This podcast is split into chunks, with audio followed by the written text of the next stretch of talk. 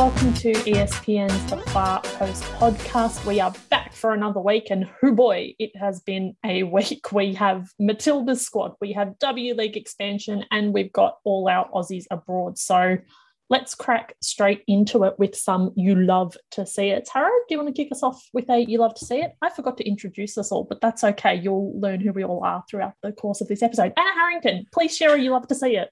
Real choose your own adventure. Skip forward about 30 seconds if you want to hear Sam's first. Or oh, Lord. Anyway, please go on. Uh, uh, this is very predictable, but you love to see Sam Kerr getting off the mark this season in the FAWSL. Her first start in her second game back for Chelsea against Everton. Um, to be honest, it couldn't have been any easier. there couldn't have been an easier way for her to get off the mark than literally getting past the ball by an Everton defender, which is what happened. Um, mix up between Megan Finnigan and Sandy MacIver, the Everton goalkeeper, where Finnigan has not realised Sam Kerr's there, passed it to her, and Kerr's finished first time to make it 2 0. And then she's added another one later with just a classic bullet header from a brilliant Guro Reiten cross. Um, Sam Kerr scoring goals, hitting form early in the season. You love to see it that first one like taking baby from a candy to quote Andy Harper. But um Angela Christian Wilkes, please share you love to see it. You love to see Manchester City lose. I just you you know, you wake up on a Monday morning, Mondays suck, you know, blah blah Garfield. And then you just, you know, open your phone and you see that they lost to Tottenham 2-1. And you may be thinking, Angela, didn't you say that Manchester City are going to get the title. Isn't it in your interest to be smug and correct when they do so? But I'd much rather be smug and petty right now. So yeah, you'll have to say. Also, I know it was like a bit of a controversial loss, um, but for the purpose of this segment, we don't need to discuss that. We can maybe we'll discuss it later. Maybe we'll just let me be happy. Doesn't would you, arguably make it funnier? Yeah, actually, yes. It. I mean, you can look at it with the perspective of like the state of referee and the FAWSL and the broader structural issues and blah blah blah. But also, Manchester City lost it. It's funny, and they lost to Spurs as well. So it's a whole thing, and I'm happy for Spurs fans. They needed something, you know, nice. Um, so yeah, you love to see it. City losing. You're really showing off your range at the moment, darling. But um, Samantha Lewis, please share. You love to see it. My you'd love to see this week is not based in FAWSL news. It's based in Matilda's news.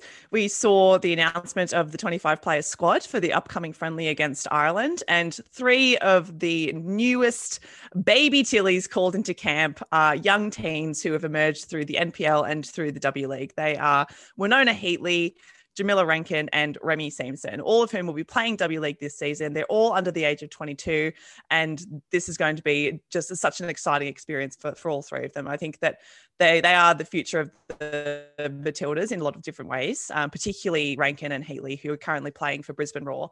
They have huge raps about them. Um, everyone is super excited to see what they can do, and it's really cool to see that Tony Gustafsson and the the larger Matildas staff are, are giving them these opportunities. So young players getting call ups to the women's national team, you love to see it. We do love to see it, and we'll stick with the Matilda squad. It feels like it was announced ages ago, but that's just COVID time doing its thing. It was only earlier last week. So let's talk about this squad. We've got 25 players for the friendly against Ireland, few new faces, still lots of players returning from the Olympic squad, a couple of returnees. I don't know if that's the right word, but you know what I mean. Just lots lots of interesting decisions, but decisions that make sense. So I'd love for all of you to kind of talk about players that you are excited to see. Sam, obviously, you're excited about the youngins. We'll get back to them in a bit. But Harrow, who are you excited to see? Yeah, I'm really excited to see Angie Beard, former Melbourne Victory captain, current Fortuna Hjørring defender, get a call up. Um, I'll start by saying that Tony Gustafsson, in his press conference after announcing the squad, emphasised they wanted to bring in defenders. They wanted to test lots of defenders. So if you've seen, like, he basically said there were plenty of midfielders and attacking players. I think a few people are saying, oh, where's a Claire Wheeler, for example? This is a squad where they focused on bringing in fringe or untested defenders because clearly that's where we need to build depth. So that's just, I think, important to note right off the start. If you're wondering why it seems a lopsided squad, it's deliberate. So Angie Beard is one of these defenders, and I'm really excited. Uh, not only because I think she's earned it off the back of building her form consistently, her leadership at Melbourne Victory, taking the leap and moving overseas. She's done that twice in the past two years but because of the type of player she is. We know her best, I think, for those sort of marauding runs down down the left wing as as a fullback. But she can play as a wing back. She can play as a traditional uh, left back. And what really excites me, especially um, when you look at the way the Matildas have structured up recently, she can play as a left-sided centre back. She can play in a back three. I think that's what she's been doing in Denmark. We've seen her do it for Melbourne Victory in the past. Clearly, Tony Gustafsson sees a back three with athletic players um, as the best way forward. And this just seems a golden opportunity for her to make her mark. It is a, it's not a now or never, but there's never going to be a better opportunity. They've clearly picked Ireland as a opponent, and clearly Tony didn't want to say this. They're not at the same level as um, some of the teams that we've been playing. They're not a top ten, top 10 team. They're number th- 33 in the world. Um, they'll pose a good challenge in terms of I think being organised, uh, being, uh, you know, they'll run all day is what Tony said. They'll really test us in that way. And it's a great opportunity to test some of these players. Angie Beard is the one that excites me most because I think we need another left sided player. That's clear by the fact they've pulled in Jamila Rankin as well. Um, and yeah, I, I, just think that if Beard can make an impression in this camp and then most importantly in this game, it just gives us another option because Courtney Nevin showed some things, but with Steph Catley, we prefer to get her up on that wing in wing back when we can. And if we have another player who can either play at left centre back or can go out onto the go out onto that wing back role when they want Catley more inside, fantastic. So yeah, Angie Beard is a player I think I'm most excited to see. So jumping off the back of what Anna just said, um, on on the note of defense, I suppose I'm excited to see. So Jenna McCormick and Emma Checker, they've definitely their names have definitely been circulated around the Matilda squad these past few years. Um, Emma Checker featured in the first set of friendlies earlier this year. What is time? Um, and Jenna McCormick obviously played last year as well. Or was it 2019? Who fucking knows? Um, anyway, obviously not a a numbers brain on this gal. But anyway, my point is it's really exciting to see the fact that, you know, they're making moves that are that are going to like push them forward and there's recognition of that as well and it's not just like one and done there's opportunities to come back in and prove yourself again so that's really exciting to see and I, I appreciate that that seems to be a facet in what tony is doing and how he approaches squad selection and also talent development as well um, additionally, on that same sort of note as well, excited to see Amy Harrison. Actually, she was one of the um, names that missed out on the Olympics, sadly. Um, so yeah, hoping we can see her get some minutes. I, sh- I think she was also in the squad for the was she in the, the squad for the second bout of friendlies this year? But then see, Marissa knows it all. She's she's nodding emphatically, giving me a little confidence boost. But yeah, so Amy Harrison, really hoping to see her get some minutes. Um, also, but notably missing Beattie Goad. Not sure what is up with that, or if she's just in the wrong part of the world right now. To where is she? She's in, she's in Spain. So Spain. maybe just settling into a new club environment. I wouldn't be surprised if there's a couple that fall into that that boat. Like Alex Chidiac has just spent two mm. weeks in quarantine to go join her club in Japan. Like I, I know that often I see it with the Socceroos as well. They don't necessarily want to uproot players from clubs if they've just settled in or just done preseason or are playing their first games because ultimately it'll be to their detriment if that causes them to fall out of favour or not get a sort of running start when they're at their new club. So I wouldn't be surprised if there's a couple of players that fall into that category as well. Yeah, oh, that's really good to know. I'm also very exciting. I didn't know this, but Emily Van Egmond has signed for Unattached FC. What's going on there? Good for her, you know? We were just wondering what she, what she was doing. Seems like she's signed on with some obscure little club in Europe. So thanks, Emily. That was so good. I don't I don't even have like some witty like add on to that. That was just really good. I'm really proud of you. That was a good one. that was great. Do, do, you think she'll enjoy playing with Courtney Nevin there, Angela? Hey. yeah, but building those connections should be awesome. Mm-hmm.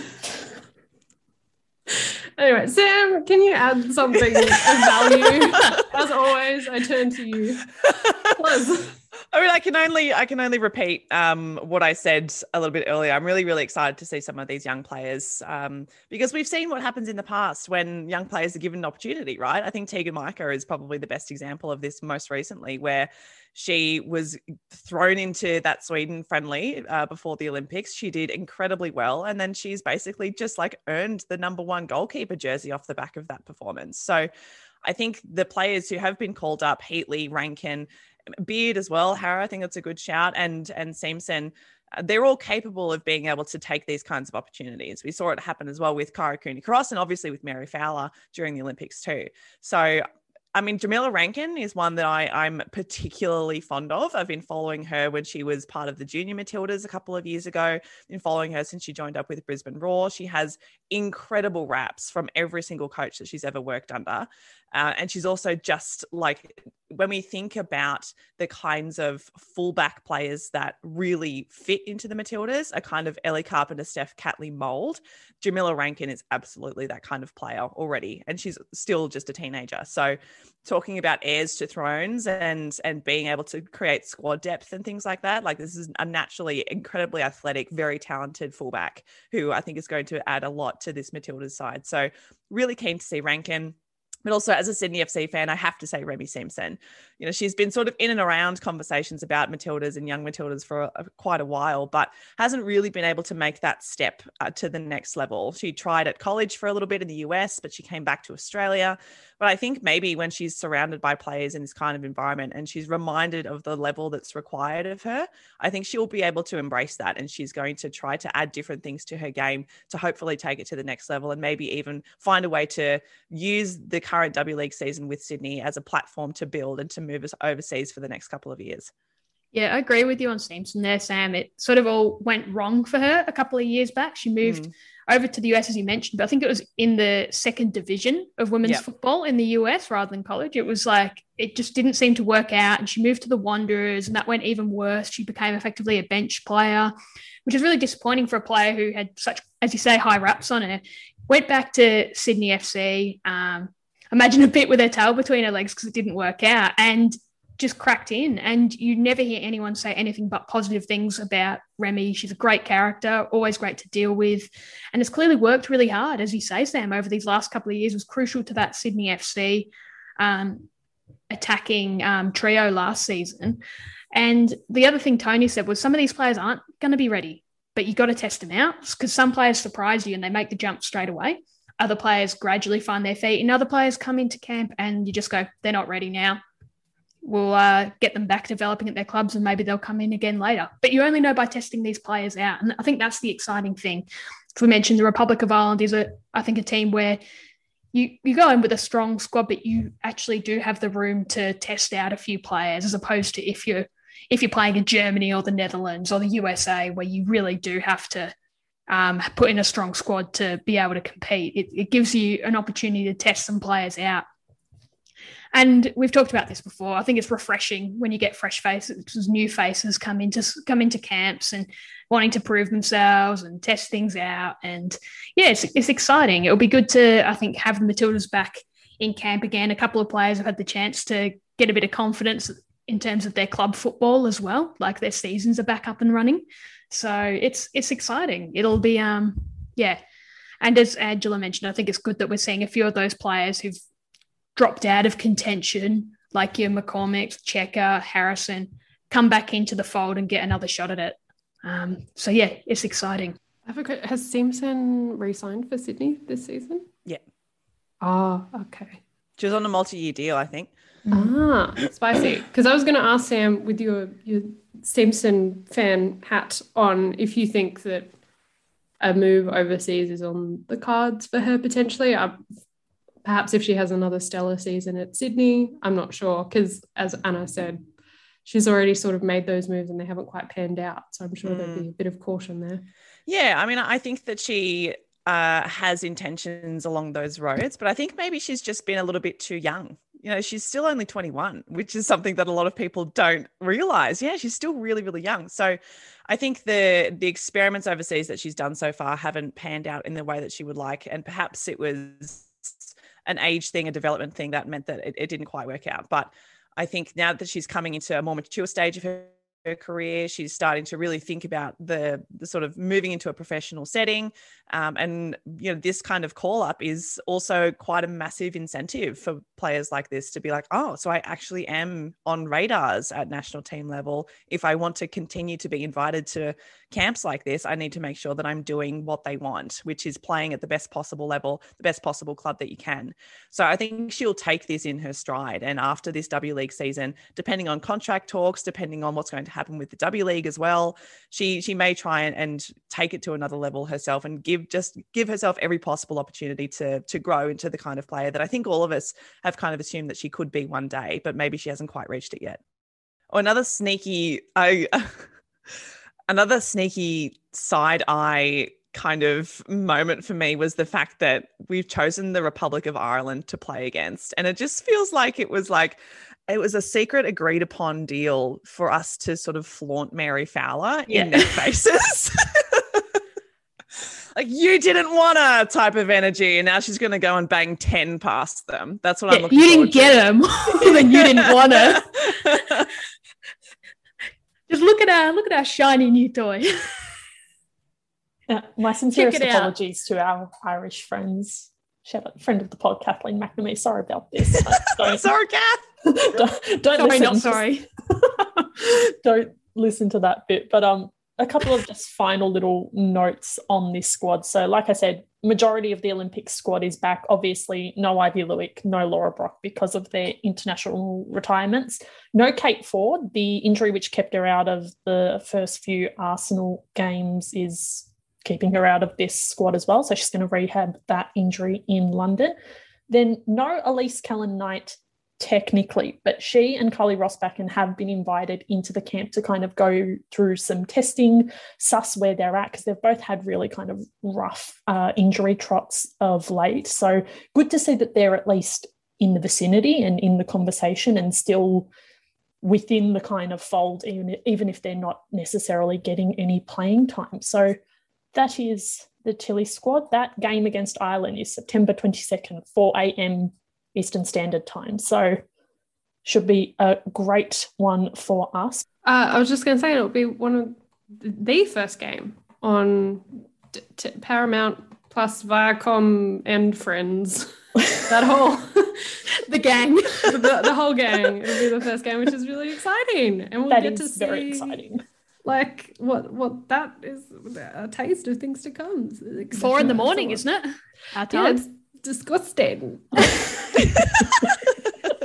but it is awesome that we will get to watch it on free to air. We do love to see that. We've seen that the Socceroos have had a couple of games on Channel 10 and they've done a pretty decent job with that. So excited to see what they do with the Tillies. But let's talk about the dub.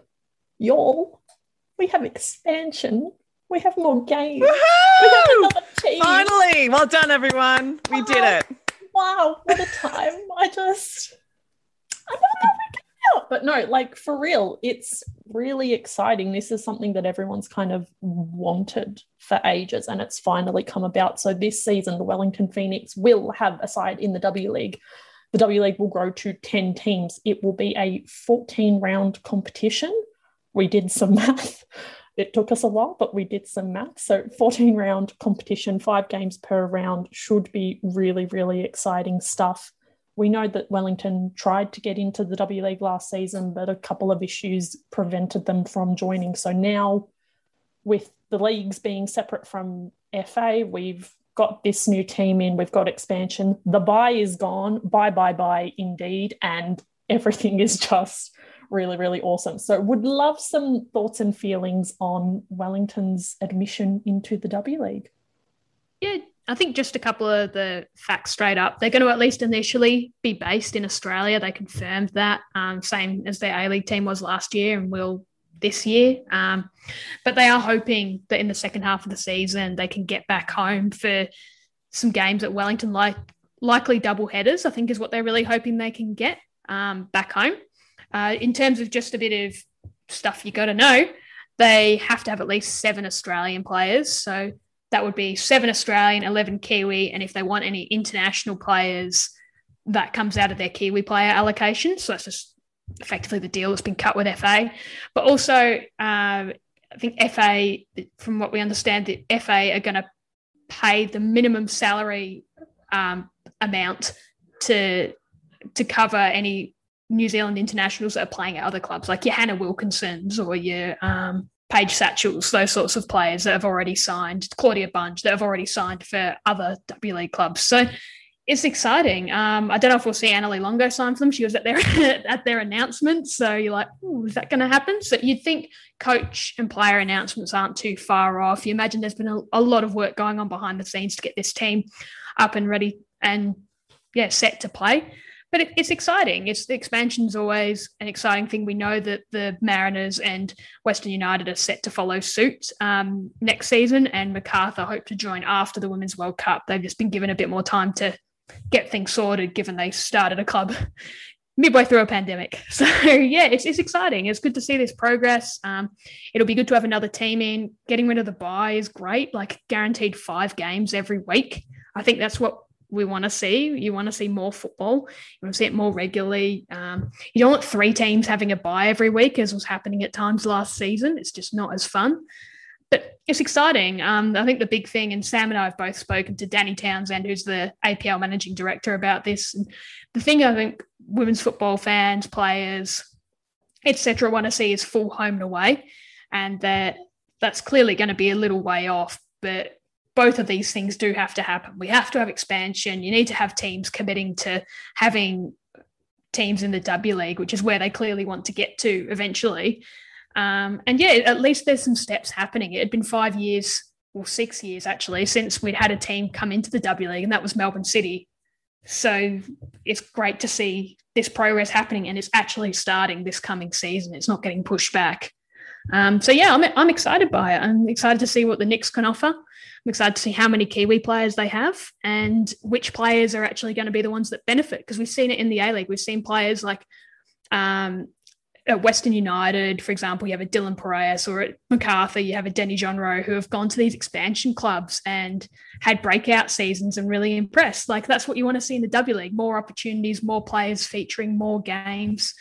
And yeah, for me, it's only a positive. And as long as we just keep taking steps forward and we get closer and closer to home and away, it's it's excellent. Sam? I'm also just really excited for New Zealand women's football fans because this is like this is the second professional women's sports team in the whole country. So like the market there for women's sport is pretty much untapped when it comes to this kind of level. So I'm really excited. And I think perhaps that was one of the big drivers behind why Wellington were given a license for this season, is because there is a huge community of football people there. There is a huge market that is willing and ready to pay money to attend games, to buy merch, to buy season tickets, to support this team. Um, and that's that's really great, and particularly in the lead up to 2023 you know like it's a it's a, a, co-hosted women's world cup and our two nations go back a very long time in terms of collaborating and cooperating in women's football.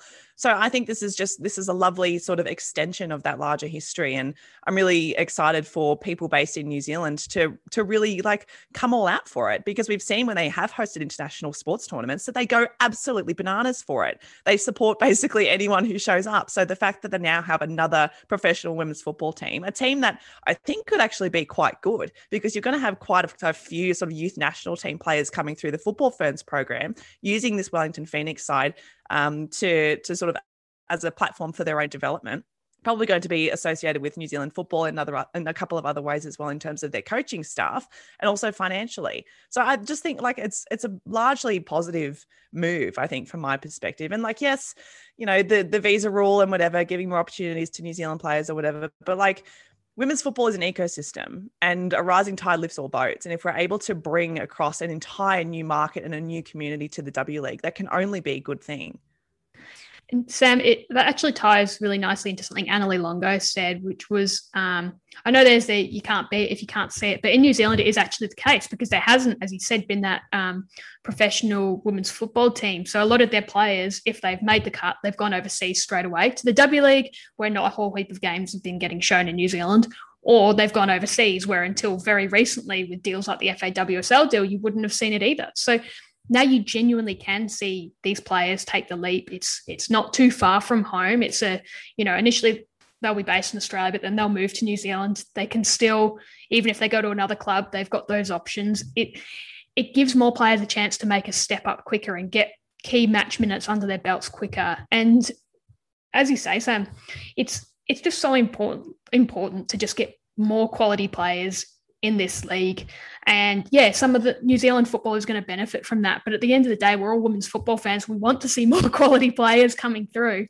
And it will benefit our players in here in Australia to be playing against better opposition week in, week out. And if that means that, yeah, New Zealand give us more of a test when we play them in the odd international friendly or Olympics match or whatever, so be it, because ultimately we're all going to be better off. And the the better our players perform against quality players throughout the league, the more likely they are to get an opportunity elsewhere. So, yeah, it's exci- I think it's exciting times. It's um, you could just tell how thrilled um, Longo was at the prospect of some of her younger, say, Ferns teammates or development prospects coming through. It's uh, it's exciting. Will Wellington Phoenix W League fans continue the tradition established in the A League shirts off after 80 minutes? or will they come up with something new? well, here's a, here's a shout out to to friends of the pod, Wellington Phoenix fans. I guess like come up with your own, you know, your own tribe, your own your own traditions, your own chants, your own flags. You're Like this is the opportunity to start a new fan culture in New Zealand women's football as well. That's what's also super exciting about this. So yeah, like Uh, don't borrow from the men's fucking just leave them to have their own thing. Come up with something cool something that's you something that makes the, the the players and the whole community feel like special and feel part of it. I think that's really cool. The main thing we said it about a thousand times but it's just exciting that we have more w league to look forward to. Hopefully that starts november 13 if miss rona allows us but we'll obviously keep you posted with any and all changes if they so eventuate let's talk about the FAWSL because it was a, a, bit of a chaos round, which we absolutely love to see. We had lots of Aussies involved, more so than last week. So there was there was some stuff to talk about. We start with West Ham drawing Aston Villa 1-0. Mackenzie Arnold was in goal. Emily Gielnik made her debut for Villa. Someone on Twitter said, I want a Mackenzie Arnold clean sheet and an Emily Gielnik goal, even though those two things can't coexist. And in the end, we got neither. So um really sucks to to be an Aussie fan in that respect. Angela, did you end up watching this game? Uh yes. I, yeah, parts of it. I don't know. I did. I, I, I have observed the game. Thoughts, feelings, vibes. um, really happy that my girl Adriana got a goal. Love that for her. Annoyed that West Ham just couldn't hold on. Just uh, and it was like credit to Aston Villa. So West Ham's goal was basically handed to them by Aston Villa. Asante sort of accidentally kicked the ball back towards um, Hannah Hampton, and then Lisa Evans just swept in, passed it back to Adriana Leon, who put it in the goal. So it wasn't like a very spectacular goal or anything like that. Whereas Aston Villa's goal, I think, was a bit more interesting. I don't know. And straight away, Makazan went up for offside, but it was not offside, unfortunately. Cannot blame the referee assistants for that one. Um, yeah, I don't know. It's it's hard. It was a good game. It was fun, but it's hard to get a read exactly on where West Ham are at at the moment. I think Aston Villa are looking a lot sharper this season, and I'm quite excited for them when they're not, when they're not playing my team. Um, Maka had another really good game. I think. Um, and it's it's promising. I'm just hoping. I guess it's a week to week thing for me. With Maka, the main thing is building that consistency up because we know that she's a good keeper and that she can put in really um, good performances. But it's just about yeah, knowing trusting that she'll be doing that week in week out. Um, and the other thing we talked about is pre-pod set pieces. She does, she does not love a set piece. Um, my exact descriptor was that she sort of just fling a flangs her body through the air towards the ball. And she got really lucky. There was a set piece in the first, I think it was towards the start of the second half. Yeah, where she got real lucky that I think it just sort of like grazed her and then someone else cleared it out. But yeah, perhaps something to work on, but very amusing to, to watch for the time being. Um, Sam, what was your analysis? It was a weird. It was a weird game, wasn't it? It was a. It felt like a game of two halves. Like West Ham were really good in the first half, and then just absolutely fell flat in the second when Aston Villa started to actually, you know, pass the ball to each other and decide to go forward, which was a, a, a new thing for them. Um, Gielnik, you know, made her league debut, well, not a league debut because she's played in the league before. She played for Liverpool, but made her club debut for Aston Villa. She didn't really get into the game that much um, for most of it. She started to sort of really um, assert her, I guess, her physical strength and, and power towards the back end of the game, um, trying to play the sort of tall forward, hold up kind of player, using her body in throw ins to shove off opposition. But she, I mean, she got off a plane like 10 days ago or something, and she's been in quarantine. So I don't think anyone can really blame her for being a bit rusty. Um, but yeah, I mean, I think Macca did pretty well. She made a couple of like real good saves, including like a, a big, strong left hand in the second half to to keep out a strike. Um, but yeah, like Angela, I'm sort of with you. I'm like, I don't know what to think about this West Ham team. I, I really want Tameka Yallop to come in because because I just feel like she's a calming like she's like a comfort blanket to me. I just need her there so that she can settle everything else around her because she's so she's reliable. You know what she's going to deliver all the time and she's going to do it consistently. And I feel like that's something that West Ham really desperately need and it's something that I need personally, spiritually, existentially in my own life. So I'd like to see her come in as soon as possible, please. Um, but yeah, it's it was a it was a weird game. But credit to, to Remi Allen, who was the, the goal scorer for Aston Villa, the captain of Aston Villa, after previously being the captain of Leicester and getting them promoted to the Women's Super League this season. She's moved across to Villa now. Um, and that's two goals in two games for her. And she scored in stoppage time with a header that sort of totally wrong footed Macca. So I don't know. I think you guys have summed up exactly what we want to see from West Ham, and it's consistency and reliability. I think um, it's hard to trust them after last season. I know new manager, new players, a lot of change, but dropping points was something they did pretty regularly. Like that was the one thing you could count on them to do last season was drop points from winning positions, or you know, not take advantage of their chances and then cop late sucker punches. Um, and I think that's one thing that getting Tameka Yallop hopefully and will do is, as you say, Sam, you can count on her. She's such a good runner. She works so hard. And I think that lifts the players around her. When you see a player that can just go and go and go, she can create goals. She can burst forward and get her foot or head to a ball that she has no right to do. like that's the sort of player she is. And I think when you're getting into that, as previously defined on the far post pod, squeaky bum time in a game. She is a sort of player you can count on to do those gut runs back and to to really put in the hard yards and to inspire her teammates to do the same. Um, because copping late goals, they, they would have been devastated with that West Ham. Like fantastic work from Villa, who clearly never gave up, and they they look uh, seriously improved under Carla Ward. Uh, this like already, which is great for them. But um, West Ham will be bitterly disappointed with that, especially given the manner of some of their losses last season. So, yeah, bit to amend. I just found it really funny after Leon scored. Um, the commentator was like, he might not be smiling, but I think on the inside, Olli Harder is. And I'm like, I think he's just waiting for West Ham to fuck this up. He's probably like, we can't celebrate yet. We need a buffer. I know what you lot are like. Anyway, um, but yeah, interesting time. And also, I just wanted to touch on. I don't think we'll go too in depth into Leicester United, but seeing Martha Thomas score for United, I'm glad she's doing well. I'm glad that she's having a nice time. It's fine. Miss you, Martha Stewart. Anyway. Uh, an all-time classic joke of this pod, may I say. But no, Martha Martha Stewart, Martha Thomas was on the score sheet for Man United. They defeated Leicester 3-1. Brighton were 5-0 winners over Birmingham, just an enormous win. Some more Aussie centric games. Chelsea beat Everton 4 0. As we mentioned, Sam Kerr scored the double, Beth England, Fran Kirby, all your kind of favourite characters back and better than ever. But Everton, well, what are you doing? What you do? Does anyone want to diagnose Everton after two games, Sam?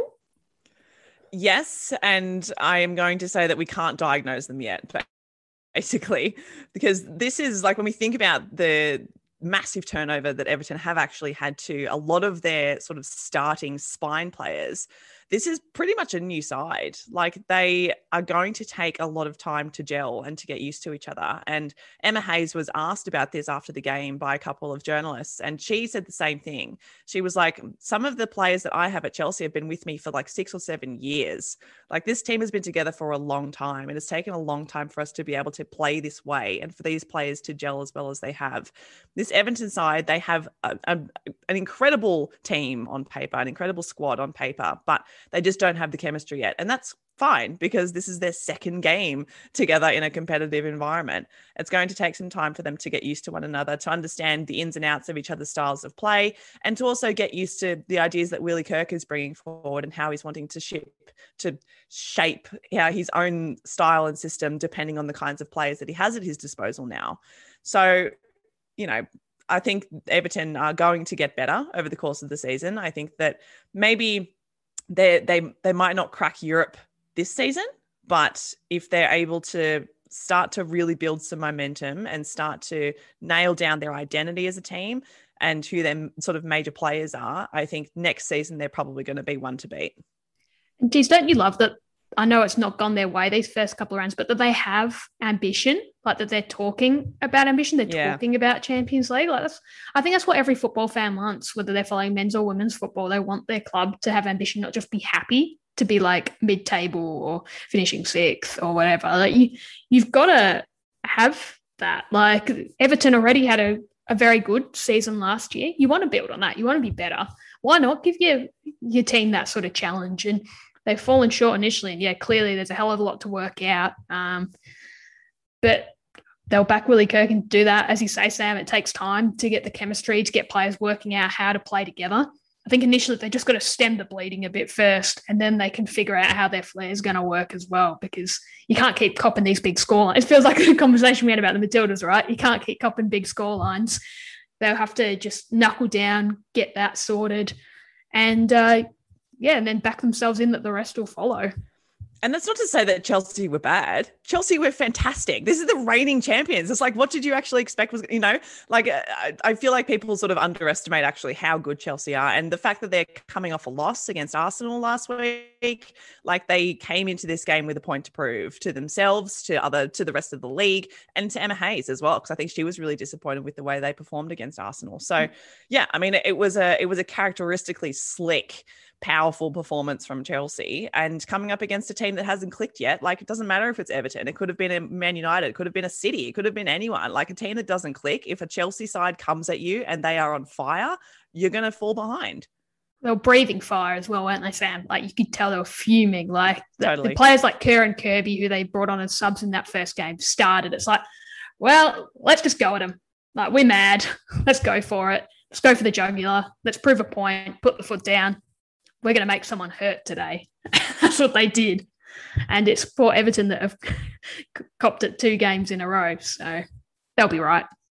They'll be right. There's your diagnosis. But um, speaking of the, the team that made Chelsea angry for this game, Arsenal continued on their merry way, but Reading 4 0. Catley starts, which we love to see. Williams on the bench, we don't love as much, but it was very much the Mead Omar show that is better as a visual joke, not an audio joke. But they were sensational. Beth Mead, Vivianne Miedema. It was just sensational areas from Arsenal. Anyone have any quick thoughts on the Gunners? They're just so much fun to watch right now. Oh, so like just I watched the first half of this game and they're so I don't know, like they are a side that has definitely clicked. In not a high, like a huge amount of turnover but like you mentioned like mead has brought herself to this new level. Um and Miedema, she's still just doing her thing but i really love watching how arsenal i don't know there's probably more technical terms for describing this but they're just so fluid. Um and when players shift they move around each other and it's just like a a wonderful little jigsaw puzzle to figure out. And it was so silky a lot of the play. And yeah i'm just just really vibing it. I'm having a good time watching Arsenal. they seem a lot seem a lot more defensively solid as well. Like having Jen Beattie back is big. Leah Williamson being locked in at centre back and having a consistent partner there is great. They know they've got Wubben on the bench as well as an option. They know Catley can shift into that position, but they're not doing that. They're playing players where they're suited. Beatty and Williamson at centre back, Catley at left back, where she's one of the best in the world. At the same time, not putting Katie McCabe's nose out of joint. They're playing her further up the pitch. She's still starting. You're not upsetting key players in the dressing room. Like seems to be working. Beth Mead, I think, would have had real fire in the belly coming into this season after missing out on the Olympics. And the other benefit, the I guess the the silver lining of not going to tournaments is you get that preseason, you get a chance to impress under the new manager, you really get to work hard, put your best foot forward. And she's done that to her credit. She looks well and truly at her best. I think she had a couple of injury concerns last season as well. Just, I mean, they're fit. That's the big thing, isn't it? Like they're not missing heaps of players like happened last season, which was just a disaster in terms of injuries to key personnel. Um, Steph Catley probably not her best game, but grew into it. And that's okay because she just needs to get more and more game time. We want to see her, um, I guess, ride these ups and downs and uh, get better and get used to playing with these players. That's I think that's that's crucial for them. We know they love to play with flair. They're beautiful to watch when they're when they're on song, Arsenal. But I think just getting things right defensively gives you the confidence to be able to press forward and attack and I guess not look quite so. I know Miedema is still scoring, but they don't look quite as one dimensional. She doesn't look isolated. They look like they've got players who can provide options and who can pop up and score. And I think a lot of that confidence does come from knowing that you're not just going to cough up easy goals early on and make life difficult for yourself. Beth Mead is the perfect example of that, Harrow. Like it's just, it seems like this is going to be the the inverse of the summer of Cote Rojas is going to be the winter of Beth Mead. It seems like this is a renaissance season for her. She's sort of re-emerging from the shell of who she was last season. And I think it's a real credit to Jonas Eidevall as well. Like the fact that it's it's that must be so tempting as a new head coach to come into a club and just want to sweep everything to the side and bring in all your own new ideas, you new like new players, a new system, new tactics, new everything. But it seems like what he's done in a really, really short space of time is he has completely understood what makes Arsenal a really good side in terms of the players that he already has. And he's changed things very slightly to ensure that they are able to flourish in those roles. Like you were saying, Harry, like playing players in their natural positions where they are the best in the world at, where they're most comfortable in. For a new head coach trying to implement new systems, that is surely what you would want in that sort of bridging phase. You'd want players to be doing as well as they possibly can in that context so that he can start to tweak and and shape things in his own kind of image in the way that he wants. When eventually he gets a little bit more time to think about other players that he could bring in in transfer windows and such like that. So yeah, I mean they are they remind me of the Arsenal of old. Like I feel like the last maybe 2 3 seasons they haven't quite had that sort of fizzy spirit to them that we usually associate with Arsenal. Um, but under Jonas, it seems like they've really recaptured that kind of energy and that kind of dynamic. And I think it's it's a combination of different kinds of inputs and, and influences. But I think if if he's the sort of the guiding uh, principle here, then he's he's done a really clever job in being able to maximize what he has actually at his disposal and ensure that everyone is fit and firing and feeling confident. Just one final thing. I love Kim Little. She's the best. I'm so happy to see her back in form. But also, I didn't realize that she's retired from international football, which I think is really rude of her. Kim Little, why? Um, but no, and then final spicy, spicy result from the FAWSL Tottenham beating Man City 2 1. We literally spent most of last episode talking about how scary good Man City was, and then they went and lost. But as we alluded to earlier, there was some controversy with this one. Angela, did you want to explain it a little bit more, add some nuance to your you love to see it? Yeah, so I suppose the goal that put Tottenham ahead.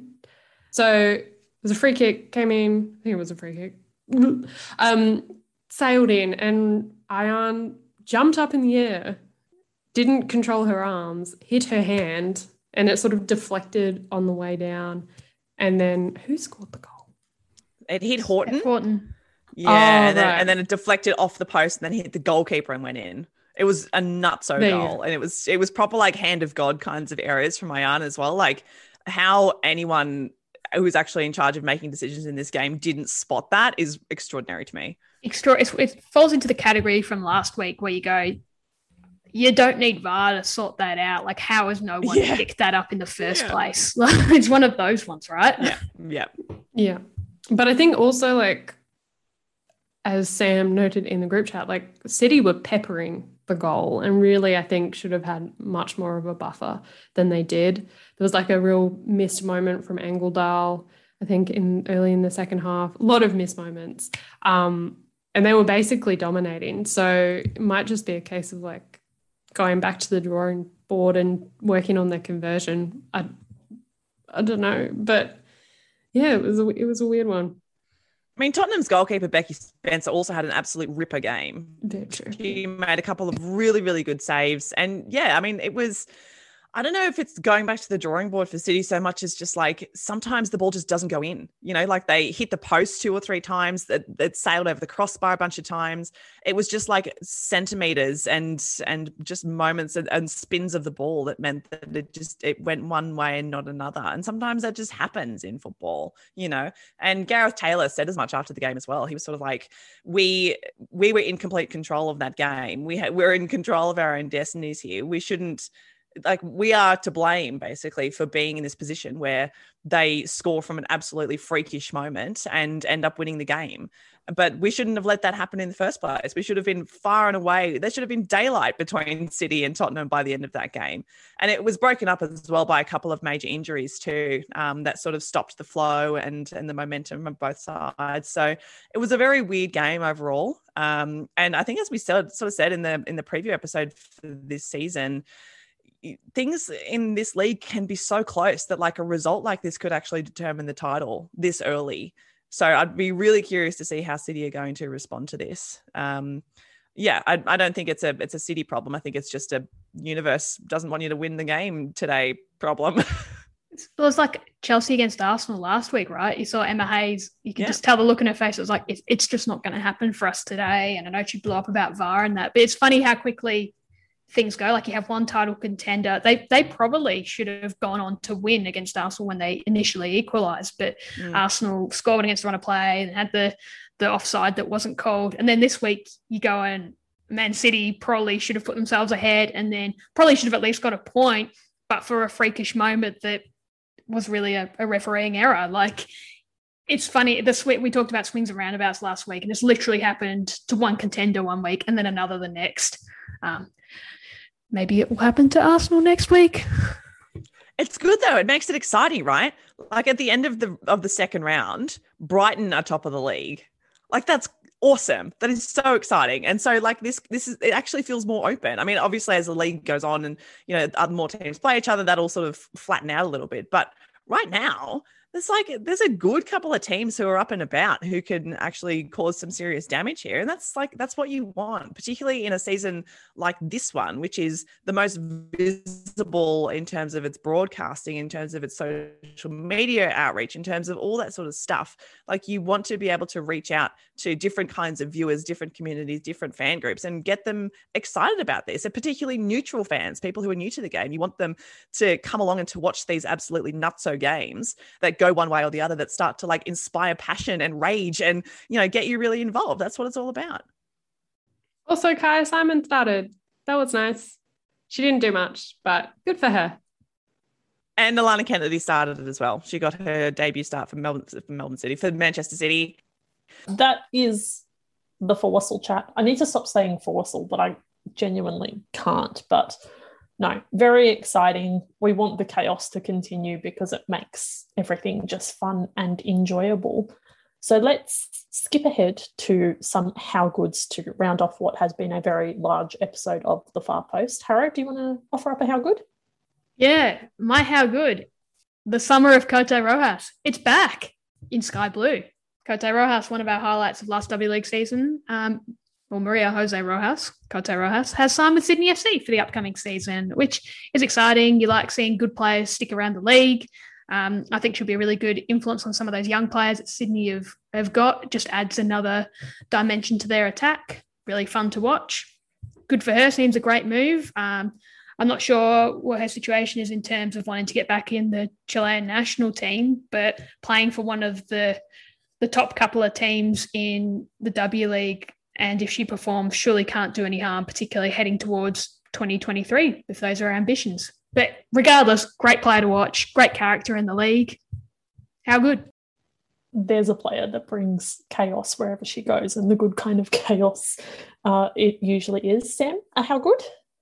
Yeah, sticking with W League, my how good this week was the announcement of the new five year CBA for W League players. It's a really exciting and really important moment for the league and for the women's game here. CBAs are incredibly um, important in terms of player rights and um, sort of make, ensuring in writing uh, that players have access to certain standards and and fundamentals that a lot of other women's leagues around the world don't actually have. So we're we're really really lucky in Australia that we have a very strong players union in the PFA, and they've been working really hard over the course of the last five to six years to ensure that W League players and Matildas um, have some of the best off-field standards of any women footballers in the world.